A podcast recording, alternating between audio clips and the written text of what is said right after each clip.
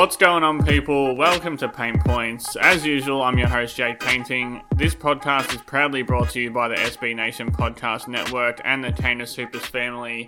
I'm back after a week hiatus. Um, I was very sick last week and unfortunately was not able to do the show, let alone get out of bed. So I am back this week. We have some Timberwolves news. It's been uh, a bit of a slow news week up until this point, I think. Things have kind of just been plodding along in Timberwolves land, even with the return of D'Angelo Russell. But today, the news came out that Alex Rodriguez and Mark Lore uh, plan to buy the Timberwolves off Glenn Taylor. Uh, obviously, we know Glenn has been trying to sell the team for a while, and, and this seems to have come together pretty quickly and seems to be not final yet. They do have a 30 day exclusive negotiating window but it seems to definitely be the most tangible evidence that we have that Minnesota will be sold to to a different party outside of Glenn Taylor. To break down all of that with me and then kind of branch off into more of the wider Timberwolves world is Canis Hoopus, editor in chief, uh, friend of the show, legend of the game, Kyle Theige. What's going on, man? How's it going, dude? Welcome back. I'm again, first and foremost, I'm glad you're doing better because uh, I know we had a little health scare there. Uh, we almost lost pain points, um, but we're back, and you you look like you're doing better. So uh, yeah, let's like you said, it's been kind of. I mean, as Dane Moore always says, right? Weirdest team ever. Uh, we kind of got through the weirdest parts. I thought of the season, like yeah. we survived injuries and COVID to Karl, and um, there was that random Saturday night or Sunday night, I should say, when uh, they flipped the switch and let go of Ryan um, to bring in Chris Finch. I mean, that was another, like I said, weirdest team ever. Uh, not only did they fire their coach, they had the new one lined up, ready to go Monday morning. Um, and then, yeah, as I'm, what what what time? So, our friend John Krawczynski actually got to the news like kind of beat like Woj and Shams. So shout out to John. Um, but 3:48 p.m. when when John tweeted that out, were you was that were you sleeping? Yeah, I was asleep. Yeah, and I like I said to you before we got on air. Normally, I kind of wake up at the sound of anything. Uh, but I slept through everything until about 10 a.m., 9:30 a.m. this morning, about an hour and a half ago when we were recording this, and I woke up to 50 notifications and the the Timberwolves world kind of in a tailspin and that's how I love it. I love when we're in the news. I know that normally it's a it's a bad thing. You know, ninety nine percent of the time it's a bad thing, but it's definitely better than than nothing. And I, like I said, I think even with the the stories that were surrounding the team, it had been a little bit quiet lately. They they were just you know they weren't terrible where they where you had to talk about how bad this team was, but they also weren't good enough to talk about how good they were. So it, it was it was a nice little little Wolves day. Uh, what what were your first reactions when you saw it? Obviously, you saw it come through live, you know, hours before me. What what swept over you as the first emotion? First reaction was that. That's me just cracking a beer. Um, I was a couple mimosas deep. Um, in, in you know, you and I just do this as like as a side gig, right? But in the content game, I always think of like beat beat reporters like John or Dane or Chris Hain, Chris Hines. Uh, you never get to rest. Like today was the quintessential like Saturday in the states of just watch the Masters. It's really warm out. Like vaccines are going around. Like everyone can relax. And then all of a sudden, I'm just sitting there having a mimosa, and my phone. I mean, you know, it's like all our phones are. My phone is vibrating nonstop. So I'm thinking my mom is sending me a hundred different Instagram posts. Uh, and I see this Mad Lib that Alex Rodriguez, who, as we talked before, like you're not super familiar with, so right, which because you're in Australia, but Alex Rodriguez, three time baseball MVP, um, for, former you know steroid user over here in the states, um, former New York Yankee, former boyfriend to Jennifer Lopez, one of my middle school crushes, um, is buying the Timberwolves out of nowhere. Like not Arron Afflalo, not something that we've heard, just like wham bam, hey, Alex Rodriguez is coming over for lasagna and everyone's invited. Uh wild shit. Um so you kind of already talked about this, but as kind of giving credit to where credit's due, John had reported that um like you said, 30 day exclusive negotiating window. So that gives them a month. If a deal is finalized, which it will be, um, Glenn Taylor, who owns the team now, would serve as about two and a half years as kind of still the majority owner um, before like officially passing it off to Alex Rodriguez and his billionaire bestie, uh, Mark Lore. Um, John had also added that the plan was for Glenn to serve as a mentor to, to A-Rod and Lore uh, through the early stages and then hand the reins to them. So that happens, right? Let's just stop there. Um, panic sets in. Everyone's everyone's nervous. Um, because because again, it's it's this is this is for another podcast that we go six hours on. But you know, everyone does kind of hate hate watch the Timberwolves, or you know, they they they're so frustrating as a franchise. Um, so you say these things when you're mad and they're getting spanked by the Clippers, like, oh, I don't care if they move. But then when it happens, right? Like you do get emotional and you get scared. Um, because I know that happened to me. I mean, I'm living out in Portland. You're halfway across the globe. Yeah, and, like, and even then, I don't, don't want the team. Yeah, I don't want the team to move. Like, I don't. I, I, I would support the team. I think anywhere they went, but I, I'd go for the Minnesota Timberwolves. Like, that's the team I cover, and that's the team I want to continue covering, even if I am half a world away. Like, it's not. yeah, It's not um kind of a location thing. It's more of just a a, a tribal thing. I think. Yep. Yeah. I mean, if they were the Moon Timberwolves, yeah. I think you and I would still buy jerseys and produce content. Um. So that so that that was the first earthquake, right? Everyone just panics. Um. Since then, Chris Hine, uh, John Krawczynski, Doogie Wolfson have all spoken to Glenn. Uh, it looks like Glenn is down in Florida living his best life.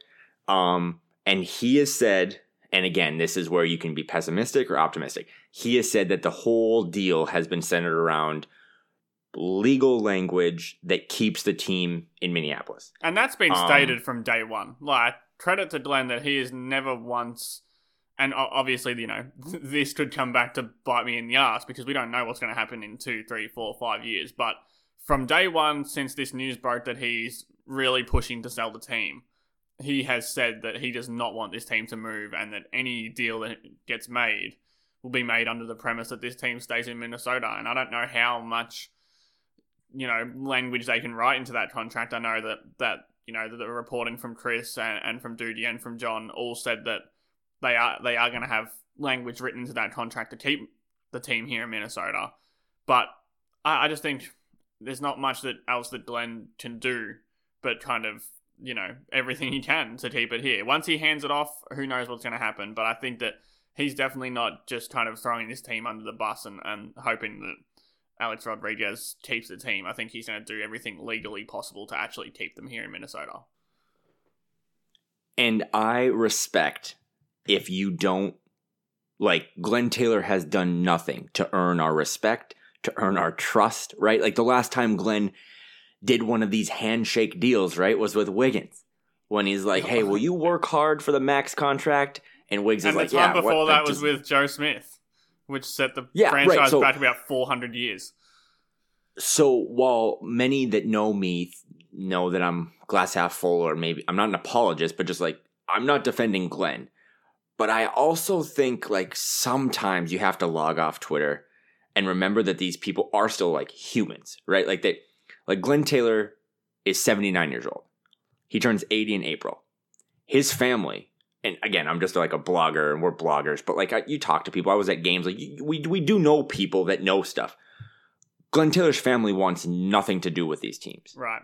They do not want to watch their dad and their granddad die or, or their husband die, like Becky, who is his wife, and then take over the team.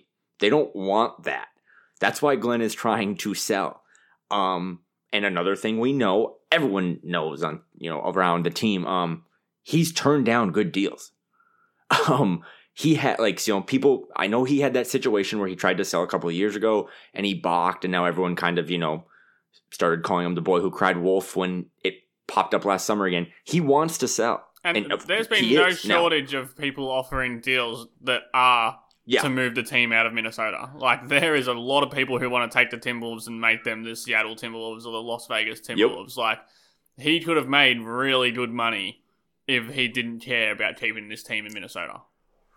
So beautiful. So this is my this is my take. Just if you respect me enough, like to listen to this, I think what is Glenn's what the the Lynx are their own their own beast, right? Because the Lynx have shown uh, like they're they're a dynasty. Like And they've we- shown a way to win. And I, I, we shouldn't uh, exclude the fact that the Lynx are included in this deal, and a major part of this deal. They are the winning team in Minnesota when it comes to, to actual success. You know, tangible success on the court. Lynx are the are the gold standard in the WNBA, let alone you know in Minnesota.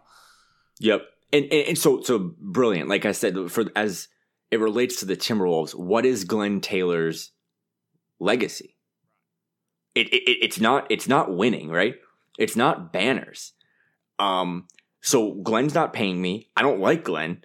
Uh, so don't take this misconstrued. I'm just saying there's a chance that that guy realized pretty much my legacy here is tied to keeping this team in town keeping this team in the state that I love, that I'm from, like that everything means something to me. So he knows he wasn't going to build a winner before he, you know, either sold or died.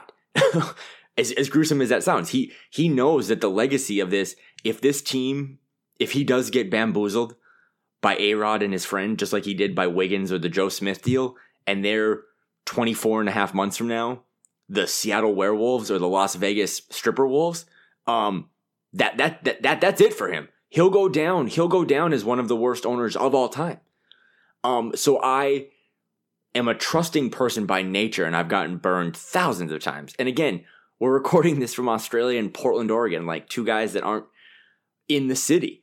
Um, but I really do believe, as it stands now, and then you know, I, again, all these beat reporters are saying the right things for now, but we'll see. We won't know for a couple of years. But hell, like, yo, the Utah Jazz sold in a second. No one had any idea that they were really up for grabs and they were just sold. Now they stayed in Salt Lake City, but I don't know. I mean, I've seen tweets about, well, where will the team be 2030? Hell, where the fuck will I be in 2030? I hope I'm alive. like, let's just like relax. I do think Glenn took his time with this. I think he found people. Alex Rodriguez tried to buy the New York Mets. Like he he's stationed down, I think, in Florida, but he he wants to own a, team. Who doesn't? It's the best investment. It, the Prince money. Um, Glenn So Taylor bought I the team think- for ninety million dollars, and he just sold them for one point five billion dollars. Like that is just an insane investment. Insane. And he ran them. I had tried and to- he I- ran them incompetently for thirty years, and he just made one point four billion dollars. so and again, all you have to do is like if you just buy the team, whatever the team is, and you just throw it in the closet. Come 2040, you've probably doubled your Yeah, money. just purely that's just that's just how this purely works. Purely by you know the inflation, like of 30 Mhm. years worth of time going by. Even if the Minnesota Timberwolves suck for the next thirty years, if A Rod sells them in thirty years, it's probably going to be for three bi- billion dollars. And and we can't scoff at the fact that Seattle and Las Vegas, two cities I'm actually pretty familiar with too. Like I've been there a lot. I have friends there. You know, you, follow like kind of just their general p- people on Twitter and stuff too, like from a business sense too, because that's what always gets me is I love the business side of this. Um, they're gonna get teams. I really think that. Um, but from an NBA standpoint, I, I really think it makes far more financial sense to, especially after the pandemic and all these teams lost money. It makes far more sense to expand and get those expansion fees, which are just straight thirty to fifty million dollar direct deposits, um, than it does to move a team. And again, there are a lot of people far more pessimistic than me, and I I respect that. That's just not how I look at this. Um, but I do know that Glenn, after serving in his role, I can't remember the exact title, but he was like the the president of the board of governors or whatever for the longest time. Um, he was very tight, tight with David Stern. He's also been pretty tight with Adam Silver. Um, I think that matters. Uh, and maybe I'm maybe it's not even I think. Maybe I hope it matters. Uh, but I think Adam Silver doesn't want to have a team move under like I, I don't think Adam Silver wants that on his resume. I don't think he wants to see a team move because even though they're the Timberwolves and even though they have the worst winning percentage in all of sports, it it's a it's a disaster for like an economy for a city. It's a fa- Like, it's, it's a, a disaster failure for the- for for an, Yeah, you know yeah. for someone who runs the league for a team to not be successful enough or to not be financially stable enough or for whatever reason to move cities, especially one that's been in the NBA for 30 years. Like I don't think actual success on the court matters as much as kind of just just being a mainstay in the league. Like, and uh, Adam Silver doesn't want that, and and I, like it's common knowledge that Adam Silver wants expansion. They they want to bring in Las Vegas and Seattle or Cincinnati or you know whatever team ends up buying the rights to a franchise. They want to bring in two more teams. He said that you know he's dropped multiple hints before that that is on the cards and that's something they discuss. I don't think that he wants to move a current team, and I don't think that it's something that he'll be jumping at the at the prospect of if if Rodriguez does kind of back out on Glenn Taylor's, you know, quote unquote promise that, that he made him. So I, I don't know. I, I think that at least for now, the the concerns of the team moving are pretty overblown. And in the in the long term, I probably think that they're a little bit overblown as well. Uh, and I know we're both on the same page. I, I like Minnesota's young core. I know I've said that you know, what's that, 475 times in the last 15 years. But but I actually do, and I think that that it's that's not that far away from being a team that actually garners some sort of respect around the league, and that's kind of where I'm at with and, it. And again, Twitter is a dumpster fire, right? And I, I love Twitter, like I, I, I use it, like you use it, whatever. But um, so you're gonna get a lot of pessimistic takes and that's respectable. And when it oh, comes to this team, a, Twitter is a loud minority. Like that's what it right, is. Yes, beautiful. Uh, you're gonna get a lot of people that are just you know, especially with this franchise. You know, fool me once, shame on me. Fool me twice. No, flip that. Fool me once, shame on you. Fool me twice, shame on me. Like, there's no reason to trust Glenn Taylor. There's not. Um, but if you subscribe to this notion and I, I, I more than my love for the Timberwolves, more than my jokes about Jaden McDaniels, Canis producing content, all my like, I am so big into the business of of sports and just business in general. Um, I firmly believe you have a job, I mean, I have a job, and if you're listening to this, you probably have a job. And if your organization sucks, it usually goes all the way to the top. Like it does. Like bad organizations can have really great employees, and the Timberwolves and the Lynx do. Like, I'm not just talking about like ones that you recognize their face, Chris Finch, Cheryl Reeve. Um, I'm talking about like like uh, a PR person like Corey Henry, uh, who hooks all of the Canis people up with credentials all the time to go to games. Uh, there's good people in that organization, but the lack of success goes to the top, to the snake's head, and that's Glenn Taylor. So while you can be scared and fearful of the risk of now this team possibly moving, there's a really good chance too that legit professional ownership turns this shit around. Right? So I mean, outside of moving, which as you and I have now stated for a couple minutes, like has, what could be a disaster. Change is like what this franchise needs. You know that, right? Like they ne- they don't win.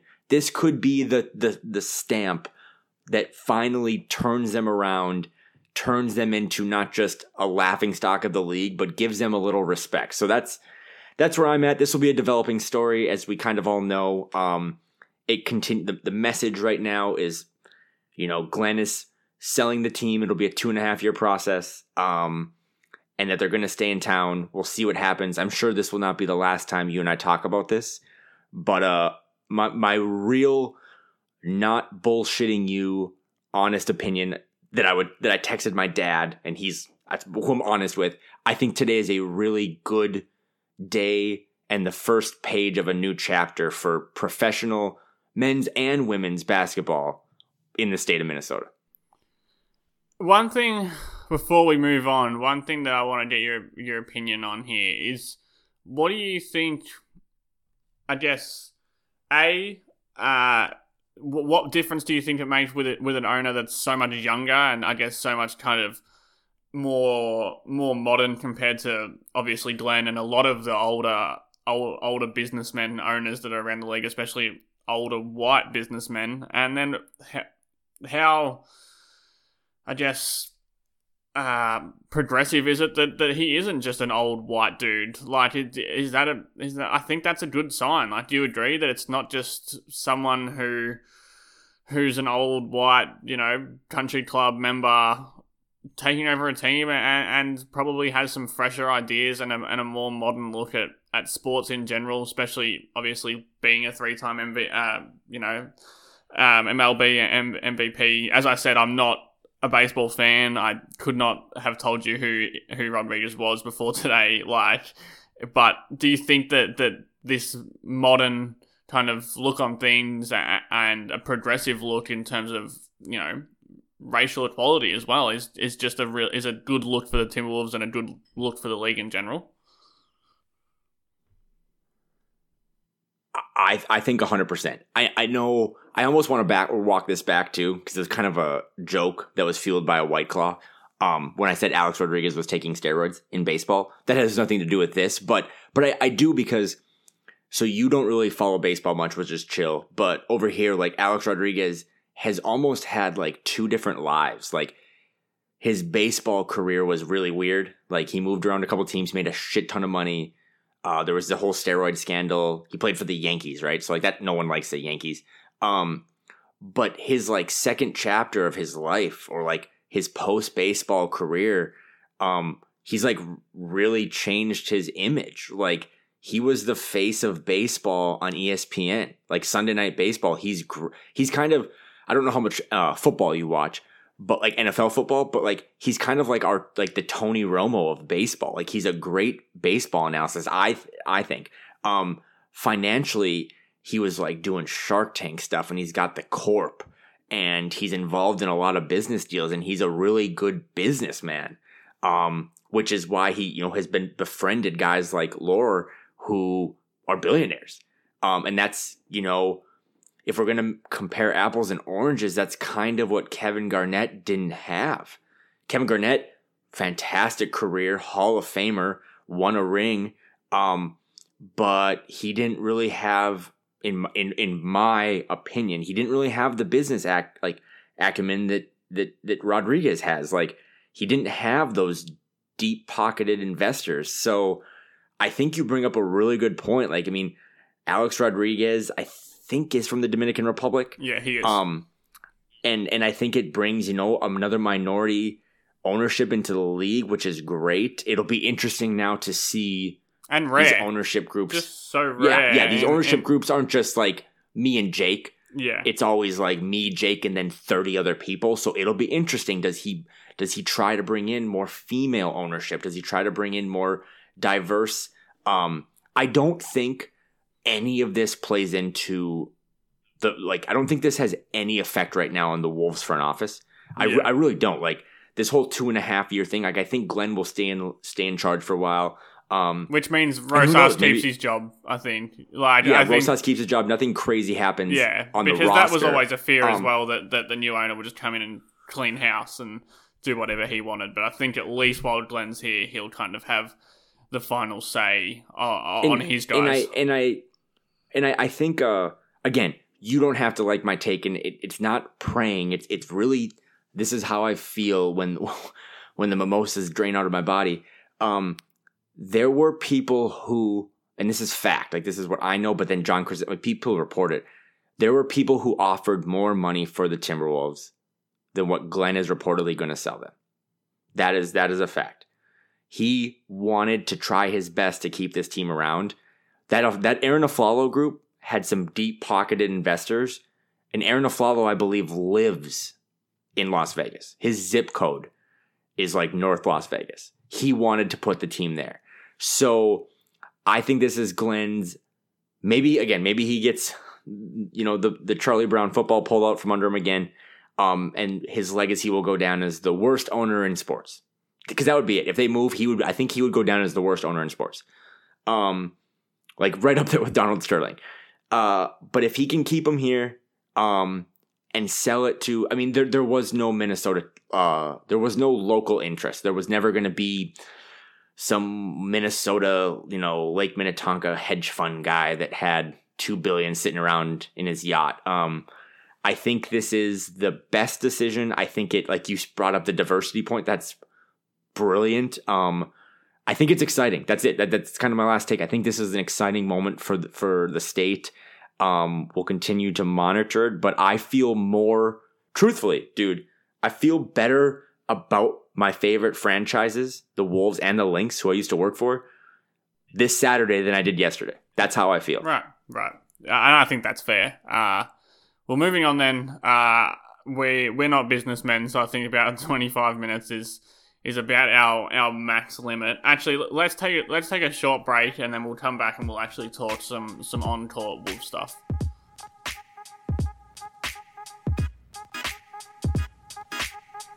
Okay, we are back. Moving on from the ownership change and the sale of the Timberwolves. I want to wind you up a little bit here, Kyle. I want to, I want to, I want to pull your string back and kind of just let you go because we've both had a pretty big issue, I guess. We've taken a bit of umbrage to the way that Anthony Edwards has been treated by the by the outside media. I think if you're a Timberwolves fan, I don't know many Timberwolves fans who don't love Ant, and I don't think you you can. I think you can criticize Anthony Edwards without kind of you know not liking him uh, per se. Uh, I, I criticize Ant every game to you know when I'm talking to people, I'm talking to you, you know when we're tweeting whatever.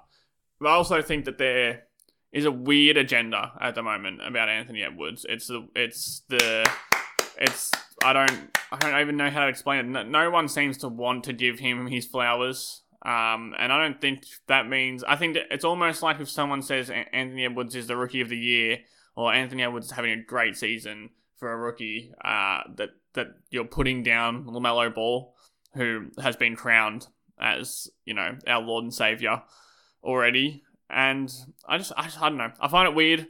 I think Anthony Edwards is averaging 24 points on 45% shooting since the All Star break before that, he was good too. The numbers have always been kind of anchored a little bit by his shooting percentages. Like I said, it's at 45% from the All Star break. It's above 40 now for the season, which is a shallow kind of landmark, but considering he was south of 35 for most of the season, you know, for the first part of his, se- his season, 40's uh, a huge testament to how far he's come. And then I go on Twitter and I see, you know, people, national media guys doing 25 players under 25, and he's not in it at all. I see guys doing redrafts and he's going below James Wiseman. Uh, I, I don't get it. Please help me understand it if you can, because I don't get it. Alex Rodriguez ruined this podcast because Jake and I have been teeing this one up for a week. Um, I I I actually feel pretty passionate about this. And I, I wonder, before I dive into the rookie of the year stuff, I kind of want your opinion too. Like, I think in 2021, and I don't know what it is, and I don't know if it's social media or what it is, but I take you and I don't make like barely any money covering the Timberwolves, um, but we do it because we love it, and I think we do a really good job. I don't think the national coverage of basketball has ever been worse. Like I don't think, and, and, and I don't know whose fault that is, right? But like I, I think th- I the think local coverage. I think if you're talking about the really marketable guys in the league, there is just excellent pieces, excellent coverage all of the time. If you're talking about anyone outside of that 10 to 15 player bubble, it's virtually non-existent. And it kind of goes the same to like the most uh, notable basketball faces, right? Of like NBA Twitter. Like I don't have. I guess I don't. I mean, I still listen to Bill Simmons. I still watch The Jump with Rachel Nichols. Uh, I still read John Hollinger. But I really think like all those people with in 2021 when you are so you have your you're so friendly with agents or with certain front office people the media coverage has like never been more biased. Like it's never been. That's why again I I love this stupid ass Timberwolves team that is the worst team in the history of Earth because I think the coverage of it from John to Britt to Dane to little guys like us like I think it is really good and maybe I'm biased but and I say all of that and it's just the way Anthony Edwards specifically, you don't have to like the Timberwolves. Why would you? Right? We've just talked yeah. about Glenn Taylor and how unsuccessful they are. That is exactly what I was going to say. But, is I don't expect anyone to sit down on a Friday night and watch the Timberwolves like we do. Like it's psychopathical. But I expect that if you are going to have an opinion on Anthony Edwards, or on the Timberwolves as a whole, Karl Anthony Towns has been a victim of this same kind of shit for years. Uh, I, I, I think if you're gonna have an opinion, especially one that you're gonna put out in the either social, not even the social media sphere, more on a platform, a, a you know, a website, a TV, like a podcast. I think you have to have more knowledge than a, a venture to basketball reference, and that seems to. And you have to be and you have to be consistent. That's where I'm. That's where you're going to wind me up. You have to be consistent, and you have to be able to admit My- when you're wrong. You can. I can say to you with a straight face that Anthony Edwards was horrendous for the first two months of the season. Like flashes, yeah. And when you're a Timberwolves fan, they, those flashes mean you know more than they do to anyone else for sure. But you can't just like you can't let a two month period of a rookie, especially you know we we don't have to go into really what's different about these rookies with the summer league and the off season and the COVID nineteen. Like that's that's been beaten to death. But like if you have you can't cement your opinion in the first month of the season on a rookie and then refuse to budge. But okay, so go back to that. Here, here, here is like my consistency take, or my my my why I literally probably need counseling. Why I'm losing sleep. Like the the top twenty five under twenty five, or like rookie of the year, or people redrafting. A lot of people listening to this are probably just Timberwolves fans, right? So Ant's the only really rookie they've seen. Um, and, and I should preface all of this by saying that if, if this was 2K, NBA 2K, and we turned the injuries off, I don't have a vote, but I was voting for LaMelo Ball. Oh, 100%. He was the rookie. that- it- he was runaway leader. it's, n- it's not close. Yeah. It was not close. He was leading in every category. And he was doing so on a winning team. Like, yes, it's the East, but he was doing so in a way that really, I don't want to say led to winning, but it was helping them win, which are kind of two different things. But my consistency thing goes back to like James Wiseman. If you had no stake and you were not in bed with Bob Myers or anyone in the Warriors, you know, or like Silicon Valley, you were just watching basketball. James Wiseman has not been good. And that's okay. He's 19. I really think James Wiseman has a bright future. But when people talk about James Wiseman, who has been bad, like I'll say, James Wiseman has sucked, they say what you just said. They say, well, you know, he didn't get to play much at all in his college year, and then there was COVID, and then there was no summer league, expedited training camp. It's just been a tough year for that 19 year old. Doesn't that make what Anthony Edwards is doing that much more special? right. Because Ant didn't have summer league either. He didn't have much of a training camp. He's got He's been in a thirty percent usage rate on a team with no other perimeter threats. I said I tweeted this out the other day, but if that is not the starting point when you're evaluating Anthony Edwards, I do not want to hear your opinion on it because he's got a higher usage rate than Jimmy Butler. He's got a higher usage rate than Nikola Jokic, who's about to win an MVP. He's got a higher usage rate than Jayson Tatum, who just dropped 50 on Minnesota last night. Higher usage rate than Kawhi Leonard, who's one of the best players of the generation. Like, Anthony Edwards is 19 years old. He's played 54 games in the toughest league in the planet. Like, give me a break if you're talking about efficiency. Give me a fucking and, break. and there and there are there are people listening to this. I mean, there are so many good people on Wolves Twitter and just NBA Twitter in general. And Jake Painting is like, in my eyes, one of the best that understand statistics, and you can break them all down from other different ways, right? But to me, I really think in my little pea-sized brain, it's as simple as going to ESPN.com, going to Anthony Edwards' page, clicking the splits button, and just looking at pre and post All Star break. I really think it's that simple to look at him. So 36 games pre All Star break. Yes, Chris Finch was there for a couple, but he he was just keeping the team afloat. They had a practice or two during the All Star break. 17 games since then, right? I think if you just go look at those, I'm talking 36 games before the All Star break, he was averaging 15 shots a game. 17 games after, he's averaging 20. His field goal percentage went up 7%. He's shooting 45% from the field, 34% from three. Not great. I mean, right? That's that. that uh, that below league average? yeah, 34%. yeah. On high volume as well, though. Eight eight attempts a game. Yeah. Right? So so not great. Huge number for me. He's getting to the line 5.2 times. Pre All Star break 2.4. So he's literally doubled and then some just getting to the line, which is, in my opinion, it's not a direct correlation. And tell me if this sounds stupid, but it's not a direct correlation that he's getting to the rim. But if you like went and charted where all of his fouls that he got were, it's usually at the rim, right? He's not getting fouled on jump shots. Yeah, I have a working theory as well that, and I haven't, uh, you know, researched the numbers. I probably should have before I said this on the podcast, but I have a working theory that since that 41 point game against Phoenix, he's the referees have started calling way more fouls when Ant goes to the rim, just because he got that. Like that was his moment where he stamped his foot Coming out He party, stamped his yeah. foot down and said Yep. like, "I can be a really like I'm going to be a really good player." And once refs, even even subconsciously, I think I don't think referees make star, you know, blow star whistles, uh, you know, consciously. I think it's just a kind of thing that they just it just happens when a player, you know, has more gravitas and has more, I guess, standing around the league. And I think that after that game, like he just he got a foul last night against Boston because Kemba Walker touched his hair.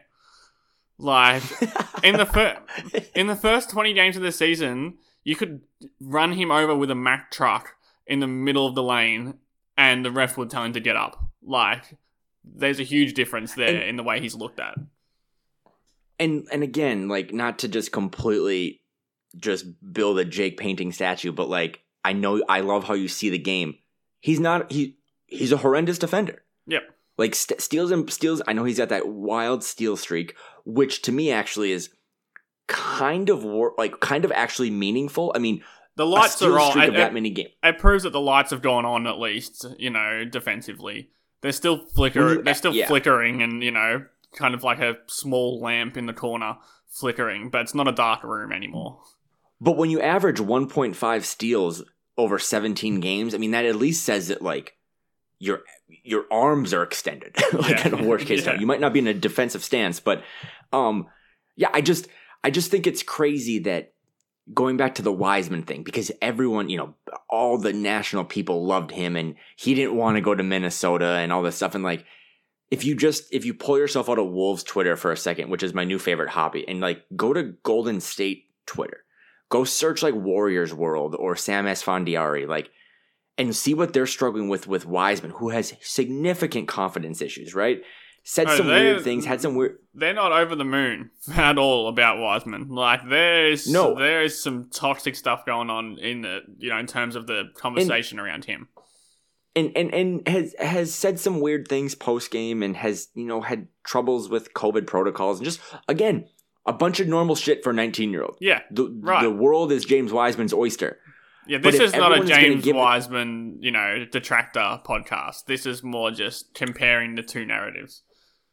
Right. It's just James Wiseman, the world is his oyster. Um, but if you're gonna make all those excuses for why his production is not where you thought it would be, I just don't understand why you wouldn't then flip it and be like, isn't it really fucking impressive what Ant's doing under those same exact circumstances? No March Madness, no Summer League, hasn't picked up a ball in nine months. Like he's averaging 25 points a game on 44% shooting. A lot of things to work on. Not a strong shooter from outside, but we're, we're, we have all these things that we think Wiseman will grow into, and it's like we don't want to do the same for Ant. So, and, and so to go back to my original, like we are in agreement, right? Lamelo Ball, all things considered, normal season. I think Lamelo Ball was going to win like a hundred percent approval rating on Rookie of the Year.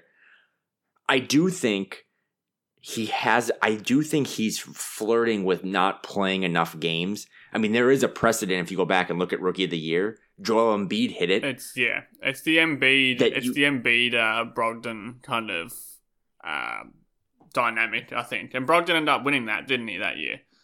Yeah, and, and so that was the thing. So if they still give it to LaMelo because they say, dude, that kid was balling on a winning team and he did just enough in a COVID season, that I'll be okay with it. But here's my other final point on this. LaMelo can still win Rookie of the Year, and I'm fine with it, even though the betting odds and all that stuff have really come down and, and Ant's the favorite. Anthony Edwards has to. And this is pretty much the only thing that I go, all jokes aside, I'm passionate about. Anthony Edwards has to finish number two. Oh yeah. The Tyrese the Tyrese Halliburton stuff is such utter bullshit. What they say about them. If I have to see one more person tell me that Tyrese Halliburton makes a bunch of winning plays for the 12 seed in the Western Conference, I'm gonna lose my fucking mind. Okay, it's Lame- Lamelo was doing it for the four seed in the East. Yeah. That's winning. Tyrese Halliburton, by the way, if you want to Google it, Luke Walton just sent him back to the bench. So after he was promoted to starter, he just got sent back down for a guy who averages 3.2 points a game. Okay, I liked again, just like Wiseman. I want all the rookies to make the All Star game. I think Tyrese Halliburton's really fun. But just because you loved him in the pre draft, Bill Simmons, like he has shown you to be a really awesome 21 year old solid role player that does some winning things. He's going to be a really good player. For, he's going to be a really good player for a really long time. But it like the redraft stuff.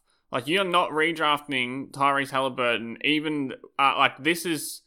I don't want to. I don't want to say this is who he is because that's silly, and that's what led us to people thinking Luka Doncic wasn't the number one pick in the draft by the length of you know the Kentucky Derby straight. Like the, but Tyrese Halliburton is a role player. He has clear limitations he could turn out to be a really good role player, even a quasi star. But like when you're redrafting, first of all, any redraft at this point, if you're not re- if you're not taking pretty much the exact same top five that you had six months ago, you're doing it wrong because you don't draft someone for six months worth of production. Like, Unless unless it's Dragan Bender. yeah, like I still have, I still have one of the worst.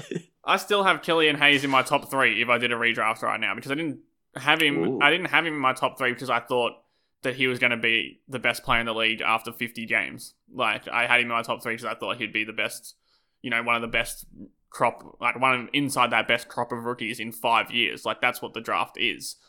But my my point is, the well has been poisoned in terms of evaluating rookies by two things, in my opinion. One is the Luka, Trae Young, Donovan Mitchell types. Everyone, Yeah. ex- everyone expects if you're not averaging 25, 5 and 5 on great efficiency and look like a future MVP, Zion Williamson throw him in there as well. If you're not if you're not having a clear like this dude's going to be a top 10 player for the rest of his career type rookie season, everyone is out on you. And Ant's having that like I don't know how many guys are going to end like Ant's going to end up averaging 20 a game for the season or very close to. And there's going to be people who genuinely don't think he can be a good player. Like I don't know how that that's only and he was bad. He was bad, Jake, the beginning of the season, right? Right. Like that's fine. But it's just it drives me crazy because it's like when I was 21, I was a non-driven, heavy binge drinking asshole who almost dropped out of college, right? Now I still drink a, good amount of wine, and some of my friends would still say I'm an asshole, but like I went and got a couple degrees. Like I feel like I have a good job. Like it's okay to change. So that's why I, when I was stressing the importance of those pre and post All Star splits, Anthony Edwards isn't a chucker anymore. Like like look at look at the look at the Boston game, right? Like that game was bananas, by the way. Um Ed, Ant took 12 shots. Ant did a Tyrese Halliburton role. He was a role player. Russell took ni- or 18 shots. Karl took 12 or 22. Jaden McDaniels took 12 shots and took 12 shots. He had 24, 5, and 5. Yeah. 12 shots. You know what I mean? And that, Like, and, go back and to- he's starting to have games. I reckon. I, I think the probably the last month or so. I don't even know if this is a good thing or not, but I, my gut tells me it is. Is that he's starting to have twenty five five and five games where he doesn't feel like he's taken over the game. It just kind of feels like that's what he does. Like he like at no point in that Boston game did I think like Anthony Edwards is the best player on the floor. But he just play he just did the right thing at least offensively and I think actually had a pretty good defensive game last night apart from a few uh pretty big mistakes towards the end of the game. But like uh, he seems to just be putting up 25 a game fairly efficiently just as a walk in the park at this point. Like and that's scary man because like he's not even close to realizing his potential or his entire kind of arsenal on the offensive end And defensively, if he looks like he does There's there's a moment in the Boston game where he was just like That completely zoned out. that last Kemba three from the corner, him and D'Lo, like you should put you should run that on the tape to ten year olds of what not to do ever while playing defense. Like, but that like, which that shit which is happens. which is a great point though. Which is a great point though. You know who that's concerning for? D'Angelo Russell, yeah because he is 25. yeah Like it, it's it's it's tougher to make an argument to anti D'Lo people that he's ever going to be able to turn around defensively because he's 25.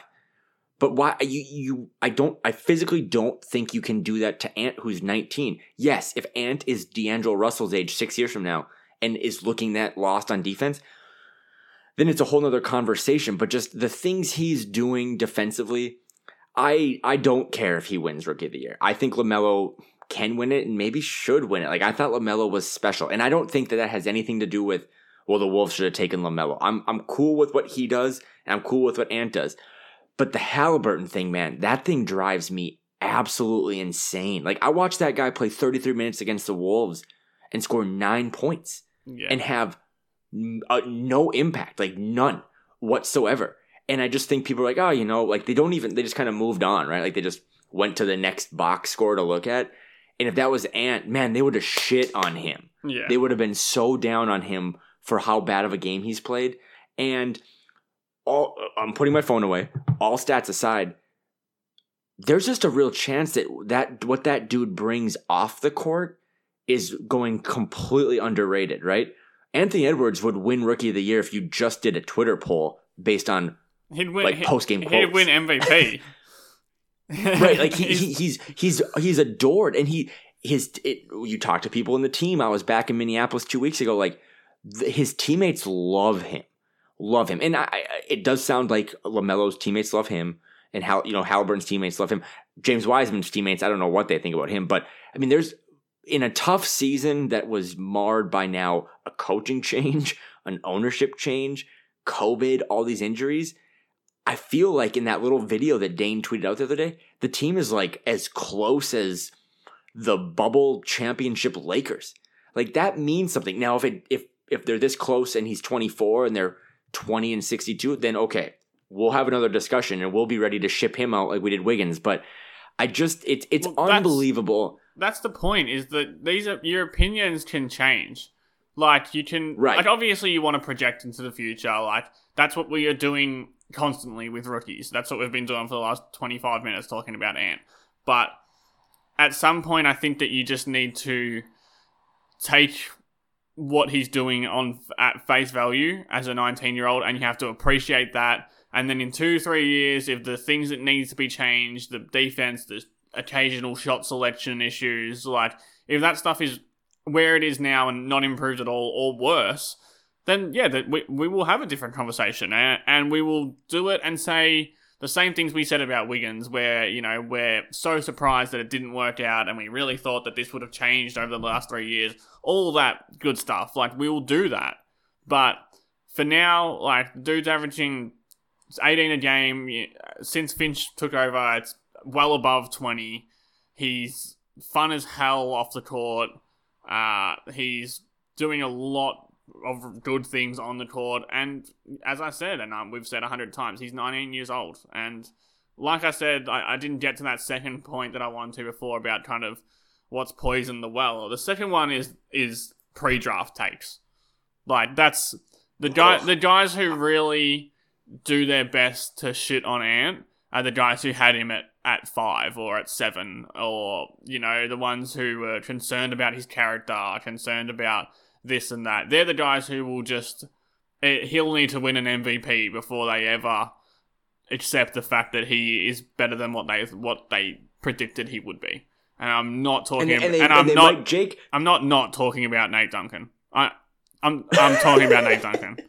Like, you know what I mean? They're the they're, Oh, uh, I'm I'm standing up right now for this. This is I, I love you. That was fantastic. No, I mean there I've always thought this. My dad said this. And my dad is 68. But he's a he's a big hoops fan and I got to bring him to a game a couple weeks ago. My dad is concerned because he loves Anthony Edwards so much. He thinks and I don't know how much I don't know how similar their games are. I don't really think they are, but he thinks that Anthony Edwards might for his career get the Russell Westbrook treatment which is just constantly shit on by a bunch of nerds with algorithms, right? And and Russell Westbrook has never really led to winning. But Russell Westbrook's also just a really great fun person who is a fun person to watch. Like if the Wizards are on and there's not a lot going on, like I, I'm gonna tune in. I like to watch Westbrook even at his old age or older age now. And I'm afraid with that with Ant because you, I mean, again, take it away, but the pre-draft take stuff are just incredible. And it's like, forget sports for a while. Don't you just like appreciate whether it be with you and me as friends or like the relationship or with a family member? Like, yo, if I'm wrong, I send some of the worst tweets in the world. And if I'm wrong, I won't delete them. No. I'll just be like, shit, out that that was bad. It's Whoops. Like, absolutely I was just- fine to be wrong. Like it's Yeah. completely fine to to have a pre like if you if as someone who's really got into the draft and evaluating young talent uh, more over the last few years and side note if you can hear noises in my mic it is bucketing down outside my window right now. So i'm sorry if you can if anyone can hear that. But um yeah someone who who's got into evaluating talent i think that the most important thing that i've kind of learned along the way is that it's just fine to be wrong. And you like the best mike schmitz you know jonathan uh, Givony, anyone max carlin like all the guys who do really good draft stuff they are going to be wrong a lot, and that's not because they're not good at what they do. That's just because it is a crapshoot in the most literal sense of the word. It is a crapshoot. The draft, like no one, not the smartest, brightest people could have told you Andrew Wiggins would, you know, turn out to be one of the most loathed players for that a franchise has ever had. Like these things happen. Jabari Parker and Andrew Wiggins was Jordan and Pippen coming out of the draft, and Jabari Parker just got waived by like the Kings or something. Like these things happen, man, and it's fine to say I thought Anthony Edwards wouldn't be very good, and he's, he looks like he could be very good. That's not weird. That's all I asked. I think of of some people, and we've ranted for a this was- while, if- but that's yeah. kind of my my um overarching point. And and if rookie of the not even rookie of the year, screw that. If if if these guys' careers were all like a marathon, right? Um Deni Avdija. Like They're I know Tyler like, mi- they're at the one mile mark. and and and credit again to Jake, to Jack Borman. Tyler Tyler Metcalf is a draft savant, right? I think Right. Tyler was a huge Deni guy. Um those guys have just been slow. Yeah. Like again, using this stupid analogy, like if, if it's a marathon, Deni Avdija just ran a really slow first mile. Yeah. Um, Isaac Okoro has ran a really slow first mile. Those guys could take the lead at some point down their careers. But it's just wild that if this is a marathon and we were all reporters, that we would be sitting there. and Ants just ran like, a three making- minute mile. Yeah, yeah, Ant's literally on mile six already because he's just been sprinting with this big, amazing smile on, making jokes the whole time. Like, it's just really amazing that we can at this point be like, yo, that guy's kicking everyone's ass. And that's it. And, And you, sh- then you can shout say, out Dan, shout out Dan Devine from the Ringer because he's the Gr- only Yep. only national guy who actually has said, "Yo, Anthony Edwards is kicking ass." Like, and There, there. That Jake, uh, I tweeted out at Canis. It's on the Ringer. Um, Dan Devine. He, he, he did. He did. He really wrote the most non, like, backwards compliment article on the Timberwolves. He really just said like they got Chris Finch. He's a really good coach. They have like the eighth best offense, and and Ant and Karl look really good together. And he, like he said, he he highlighted how's Russell going to fit. They've got some issues to kind of look to, to kind of tinker with. Um, but he just flat out said it. He's like Anthony Edwards is is special. Uh, and when you see these graphics, it's you know how many more graphics do you need to see on Bally Sports North or something where it's like only other people that do what Ant has done is LeBron, Carmelo, and and other future Hall of Famer. Now I don't know if Ant's gonna be a Hall of Famer, but it's like how many more of those do you need before you're like, oh shit, this year this is pretty special because you know where James Wiseman is. There was a really viral tweet going out about uh, I think it was points per possession on post ups. I think James Wiseman was dead last in the league. Okay, so Ant's doing this stuff offensively that's next to Carmelo and LeBron, and James Wiseman is points per possession getting the same production as like my parents posting up. So it's like it, it just it, it would just be great. And again, I, I'm I, I know what the Timberwolves are, man. I no one knows their futility and their dysfunction more than guys like us. That's the bottom line. But it's just also Uh, the bottom it's line. also is, like if go ahead. if you don't show res- if you don't show respect the one day out of the month when they do something well, it's really hard to circle back to my whole point. It's really hard to give any damn respect to national coverage when all you do is just shit on the things that are actually really good. And this kid today is really fucking good at basketball. Yeah, yeah, you put that really well, and I think the bottom line is that the Timberwolves need to win games. Like that's until that happens. I'm with you. Yeah. Until that happens, like if next season they come out and they win 45 games, Karl Anthony Towns is a superstar in the media. Anthony Edwards is the next big thing.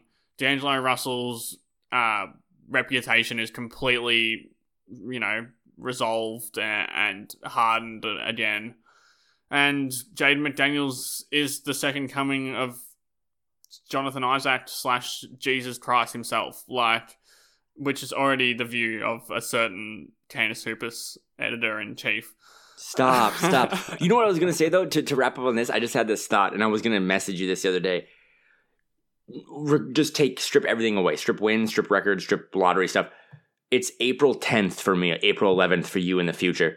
Um, do you remember where we were a year ago on April 10th, or like fast forward a couple months? Remember when we were just we the Wolves were slotted to like draft seventh? Yeah. Can you imagine what our lives were like today? And Andrew Wiggins was torturing us every night. Right, but can you imagine? So, so send Wiggins out for Russell, right? And let's just get to the lottery, right? Before the Wolves win the lottery. Remember when we had the seventh best odds and we were like, okay, so are we going to take like Isaac Okoro at seven? Like, Yeah. who? Like, just imagine that that Avengers like split reality where it's like we're just sitting here today with the worst record in the league and Isaac Okoro, Yeah. who's who could be a nice little player, Oh, I love Isaac Okoro, but he's done like these. There's very, and this was the the the knock on the draft to begin with is there's very few star level talents. There was high level role player talents littered throughout the draft, but very few star level talents. And I'm not going to make any assumptions on the future because that's what I've been kind of dissing for this whole podcast. But as it stands, subject to change, there are two players with superstar potential or who have shown it in their first 50 odd games of NBA basketball, and that is Anthony Edwards and LaMelo Ball. And Minnesota got one of those guys instead of getting the seventh pick, instead of getting Obi Toppin, who can't get a game for who can't get on the court Don't. for, for Thibs. don't Yeah. get me started. Don't get me started on the Knicks. Don't get me started on everyone who wanted to give Thibs Coach of the Year. Let's let's let's wrap this up because We've ranted. We've ranted for a long time. But let's just go quick. Like we'll go five minutes. Um, like let's just talk about current state of the team. They've got uh, what they've had three or four games. The beverages keep rolling, so my brain is tough here. But like I think they have three or four games with Russell. What have you liked? what have you not liked? Like, what are, what is your thoughts? Give me some basketball stuff here. Yeah, so three games with Russell. One and two, obviously, the Sacramento game, they won. Uh, that weird ass game against the Pacers, or the, you know, ghost of the Indiana Pacers, which they lost. And then the Boston game last night, another weird ass game. First thought when I think of those three games is they were all fun and all high scoring and all entertaining. And at this point in the season, that is a win for me because I we watched a lot of non-entertaining basketball for this season of basketball that just made you question what is actually wrong with you for watching this sitting on your couch and watching this instead of watching a good movie with a glass of wine. Instead you're watching you know the wolves get blown out by the clippers in the first 15 minutes of the game. That's my first thought. Second thought is i'm just going to touch on this for one second. D'angelo russell a, I think looks a lot better. B, still has the same flaws as he always does. I don't know why uh, why people think they're going to go away. They're a real thing. They should be criticized. And C, no matter what D'Lo does, he's going to have just a bunch of criticism from this fan base. He, the the flip, the switch on D'Lo changed as dramatic as anyone I can remember for the Timberwolves. Like Remember when he got when they traded Wiggins for D'Angelo Russell? There were there were parties on there were parades through the Minnesota streets. Last night, D'Angelo Russell scored ten points in the final three minutes. He hit the shot to take them to overtime. He single handedly made that game interesting after the Wolves just completely collapsed in the third and the fourth quarters. He did the same thing against Sacramento and won the game for them. And I cannot make a tweet without 50 people telling me how bad D'Angelo Russell is. And I'm not even a D'Angelo Russell apologist. I'm happy to sit here and talk about his flaws and that fat contract and what it means for the future. But like, he gets treated like he is the worst player on the team. And like he's averaging twenty by by I'll say it. I'll say it. I'm not trying to interrupt you. By idiots. Yeah, like I I'll just say it. I don't care. Jump in my mentions, I'll mute you. Like by idiots. You're if you are a fan of this worst team in the league, you deserve like financial stimulus checks for still sticking around with this team. But if you have a if you have a signed loyalty to anyone, because because D'Angelo Russell, what you're saying is true. He was done in the moment they traded for Ricky Rubio. Yeah, that's when it. That's when it the turned. Je- the Jeff Teague then, treatment, opposite Jeff Teague, who came here right. and uh, people hated him from minute one because he, and, and, he was traded for yeah. Rubio.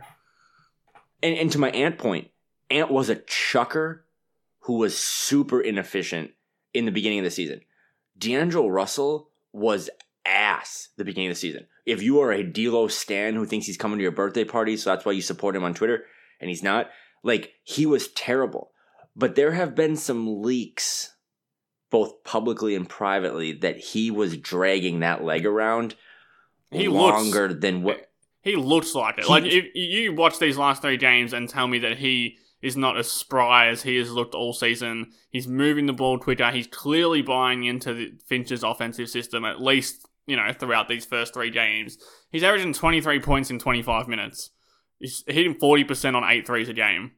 He's averaging five. He's averaging 20, 23 and five in 25 minutes a game. Like I know it's a very he, small sample size, but how can like how can you watch that defensive flaws and everything and just like completely hate him? I just I do find that weird.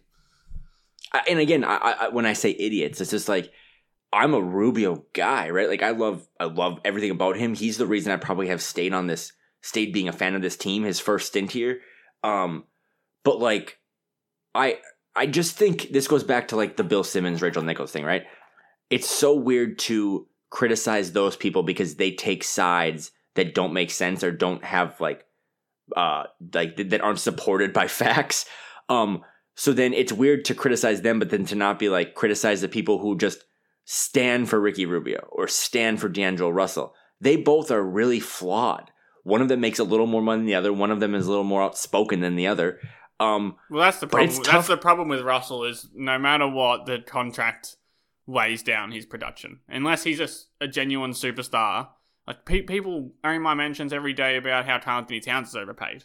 Like while Anthony, yeah. while while D'Angelo Russell's earning thirty million dollars, he's I don't think he's like he's just not good enough to earn that money. I don't think he ever will be.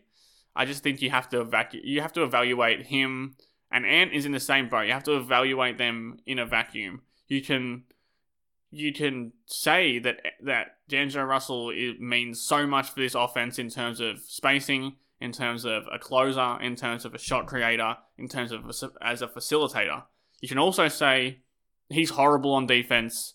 He takes some dumb shots sometimes there's times where he doesn't move the ball fast enough. Like you can, you don't have to be on. I think all players really, you should almost sit on the fence with them. Like you need to have a leg. You need to have a leg in both in both sides, and the same with Ant. You can say like we can sit here and tell you how bad his defense is. We can tell you that he was a shot chucker for much of the season, and that he needs to improve still his shot selection and shot making, and also spent 30 minutes telling you how much we love him and how good he's going to be. Like these things are all you know, you don't have to be one side or the other. I don't think with with these players. You don't have to be one sided. That's my thing. Is like there've been there've been a couple mentions in my or in my mentions of like, well, D'Angelo Russell has bounced around a bunch of teams. That's why you know that's why we don't. Do you know who else has bounced around some teams?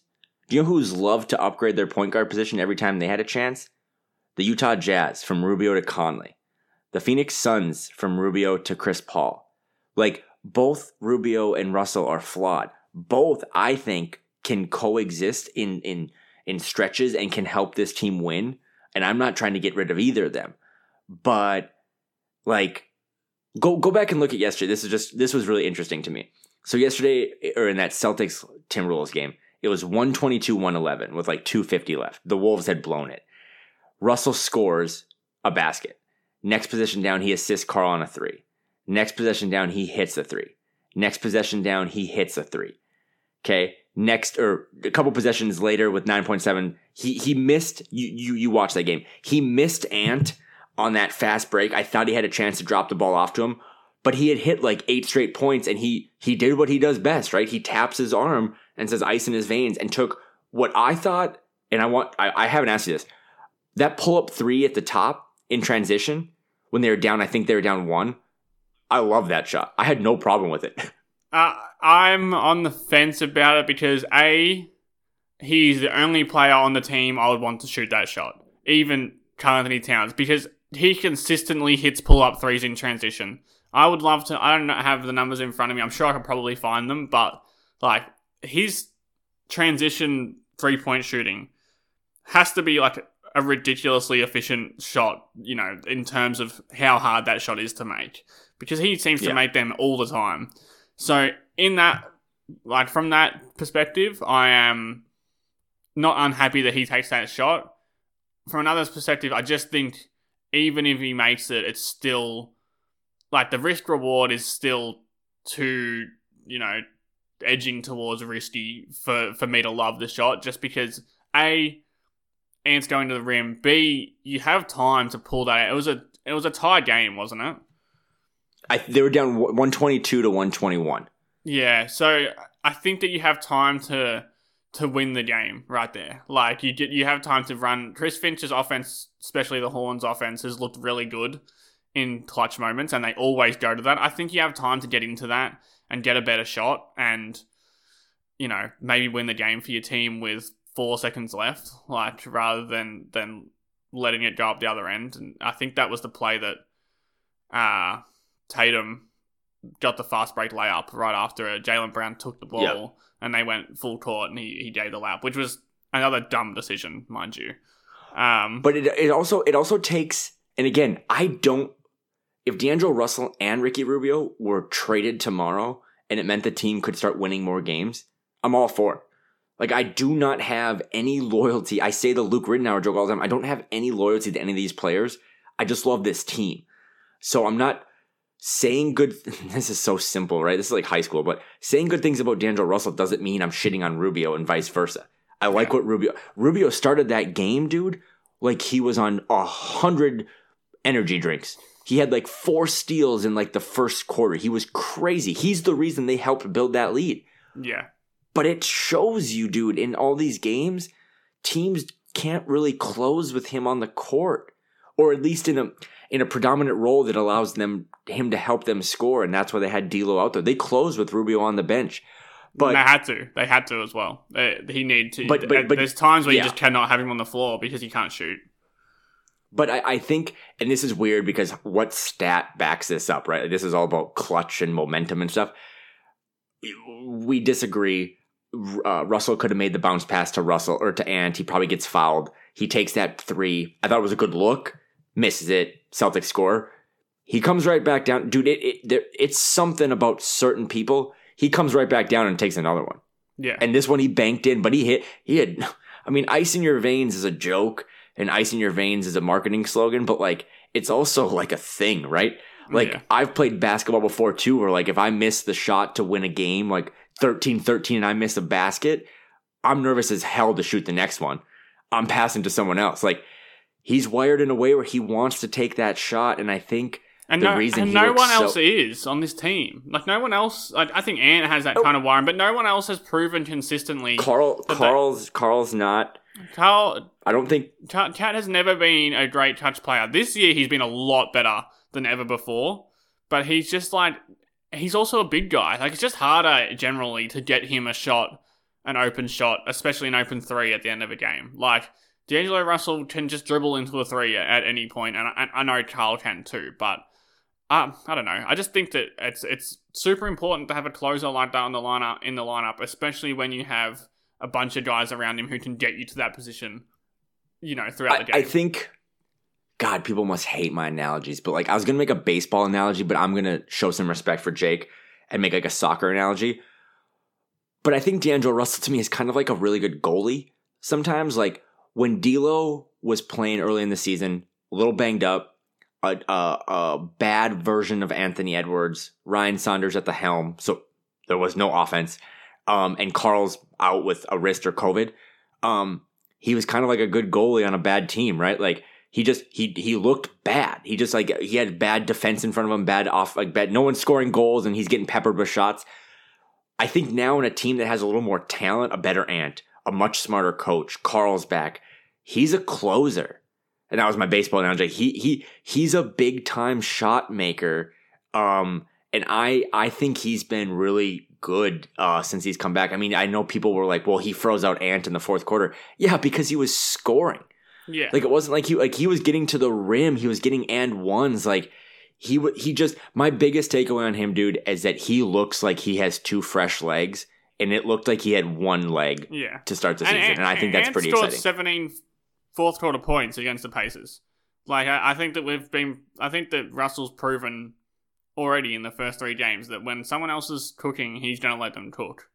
Like he let Ant do his thing in Indiana, and he did his own thing in Boston, and I didn't want anyone else shooting at that point because, like, D'Angelo Russell was on one, and when he's on one, he's a really good player. And to throw it back to your goalkeeper analogy, which kind of, you know, sparked a little brainworm, is I think that just to keep it simple, he is a goalkeeper in the sense that if he has a terrible game, you're gonna lose. If he plays well, you're probably gonna win. Like just as simple as that. Yeah, that like yeah, it, you know, yeah. like when he plays well, this team is really dangerous. And if he's terrible and he's shooting three or fifteen, you're probably gonna lose. And I guess that's the the problem with him is because is that maybe those good games don't come as regularly as we need them to for someone who's you know being paid thirty million dollars and who's clearly a, a, a pillar on this franchise. Um, let's let's so ra- well, I say so. Let's let's wrap this up right here. Thirteen and forty. yeah Our new boss is a uh, our new boss is A Rod. I'm sure he'll be calling us this week. Um, they're a I think they're a with the how the standings work. They're a game and a half behind the Rockets, which means they have a game and a half lead on the worst record in the league. yeah. I think they're um, about I think they're about four and a half games out of losing their pick, if that makes sense. Okay, so so at 13 and 43, if my mimosa math adds up, that's 53. So 72 games. So they got 19 games left in this wild ass season. Um, I think it's safe to say I think they're seven and 11 since the All Star break, maybe seven and 12. Um, I Six think they're going to keep one of the six and 11. Okay, I gave them a free win for getting A Rod. uh, I think they're going to have one of the three worst records. I just Yeah. do. Like you know, what I mean, like they I just, hope like I the Indiana. Right, right. I I clearly hope they do, but I, I think the Indiana game shows you that there's just en- enough immaturity and lack of chemistry that they're they're gonna lose uh, more games. Um, what is like your one thing you're looking forward to in a condensed answer over these last 19 games? Like, what would what would 19 games from now you'd be like, okay, cool. I feel pretty good. uh, KAT, Ant, and D'Lo just continuing to get minutes together and to kind of wreck teams offensively. They've got 144 offensive rating, 144 points per 100 possessions in the what 60 odd minutes that they've played together so far this season. That's pretty much about 30 points better per 100 possessions than the best team in the league. So that's like Wait, for real? it's, I think it's probably yeah about 20, 20 to thirty points. I think the best in the league is somewhere around one seventeen, and obviously that's a full team. But like, there's like if these dudes, even if they're given, if there's games like the Boston and the uh, Indiana game, they lose one forty to one thirty five. Like, I don't know. I'm happy. I'm not happy with that. I want this team to win, but in terms of how they've been losing all season, that's an improvement. If I get to watch Ant, KAT, and D'Lo drop twenty each and and kind of weave around each other and and start to build some chemistry, and then they still stay in that top three pick range, um, I'll be happy with that. What about you?